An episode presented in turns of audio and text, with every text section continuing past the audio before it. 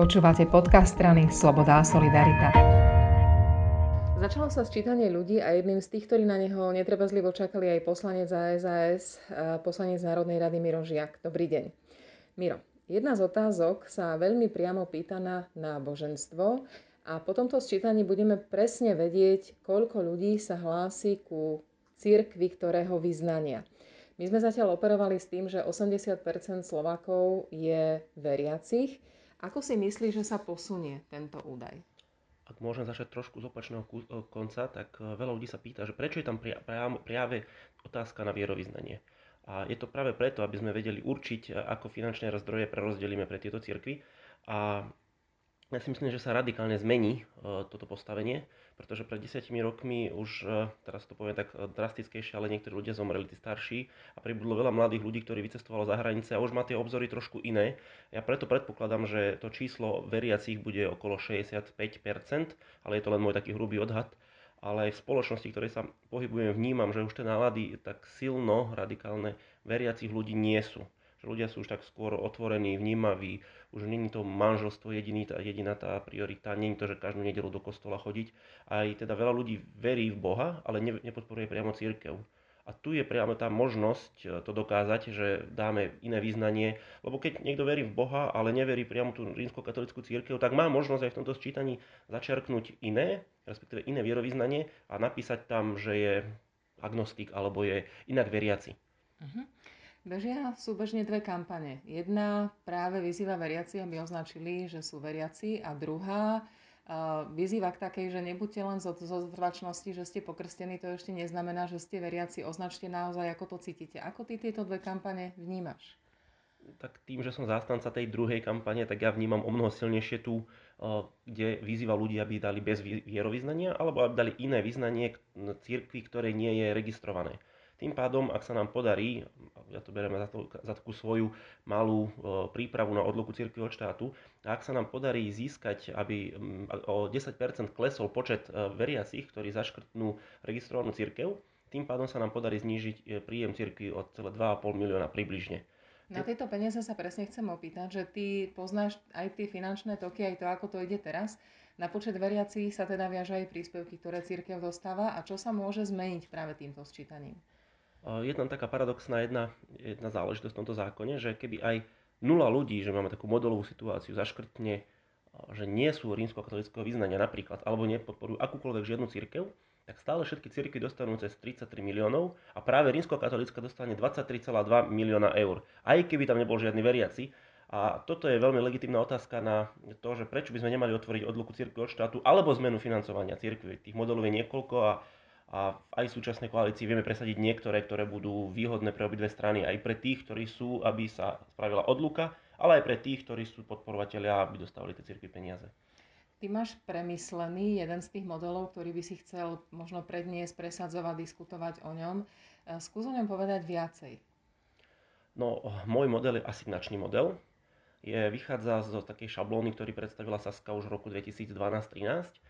A jedná sa o to, že by sa dali 2% navyše, ako teraz už vieme dávať 2% z našich daní nejakému občianskému združeniu, to je všetkým známe. A k týmto 2% by sa pridali ďalšie 2%, to by bola tá asignácia, ktorá by sa dávala, mohli by každý jeden občan pracujúci rozdať sú svoju daň e, nejakej, nejakej cirkvi.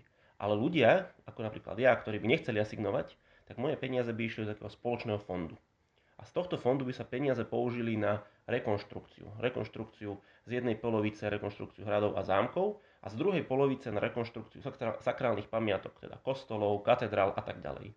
A je to z toho titulu, pretože kňazi farári majú najväčšie finančné náklady z tých peňazí, ktoré dostávajú teraz v súčasnosti zo štátu na rekonštrukciu týchto nehnuteľností. A je to veľmi, veľmi ťažká úloha, pretože uh, musia, tam vstupuje veľa úradov a hlavne pamiatkový úrad, oni tam musia mať rôzne znalecké posudky a veľakrát dajú aj nejaký posudok 5000 eur stojí len tá príprava celá a nakoniec sa do toho ani nepustia a je to také plitvanie peniazmi. Tým pádom by sme odbremenili vlastne kňazov, farárov a duchovných, aby nemuseli robiť stavbárov, aby robili tú svoju robotu. Dostanú svoje platy, dostanú svoje peniaze, peniaze a hlavne nebudú musieť robiť to, čo by mal robiť štát. Aj ty ako neveriaci človek hovoríš o tom, že církev často supluje štát nielen napríklad pri ochrane pamiatok a pri starostlivosti o pamiatky, ale aj pri tom, keď sa stará napríklad e, reholné sestričky o chorých a podobne. A to je dôvod, prečo nechceš, aby sa církev platila priamo z nejakých poplatkov veriacich? Mm, mm, ono by sa to reálne platilo, lebo aj nebude zakázané dávať tej cirkvi mhm. peniaze. Veď teraz sme svedkami ja viem povedať eh, z, z, roz, z rozprávania sa s niektorými farármi alebo s ľuďmi, ktorí robia na biskupských úradoch, že taká priemerná fara, ktorá má okolo 1500 tých ovečiek, možno tak nazvať, tak vyzbiera mesačne 5000 eur. 5000 eur len na tom, čo do zvončeka vkladajú tí ľudia, plus tomu sa prizbierajú rôzne peniaze za krsty, za sobáše, za pohreby, za všetko sa platí a to sú reálne nezdanené peniaze. Hej, že teda tá církev má kopec iných peňazí, veľký, veľký objem, objem, objem príjmu, ktorý my nevieme. Lebo oni len dávajú nejakú správu, ktorá neviem, či odzrkadluje priamo.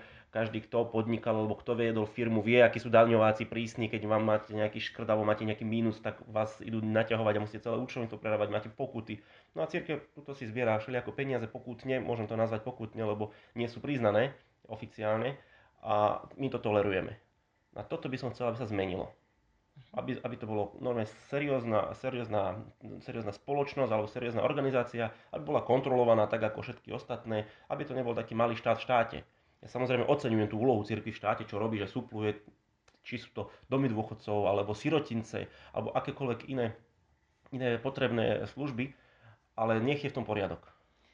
Sme vo vláde, ktorá je do veľkej miery konzervatívna a viacerí hovoria, že tieto tvoje snahy môžu ísť úplne na vnivoč, ale ty trváš na tom, že sa to dá inak a že má význam otvárať túto tému. Paradoxne som otvoril túto debatu aj s KDŽP a rozprával som sa s Tomášom Tarabom, ktorý je teda silno predstaviteľ takého toho konzervatizmu, ale on je veľmi racionálny človek a on mi povedal, že on je s tým OK, keď sa nastavia správne pravidlá. A ja dobre vychádzam s pani Záborskou, sme z jedného regiónu a chcem sa aj s ňou rozprávať o tomto. A ja si myslím, keby sa mi podarilo presvedčiť toto krídlo, toto krídlo v Olano, a že, že to bude výhodné pre obidve strany, tzv. win-win, tak vieme byť úspešní.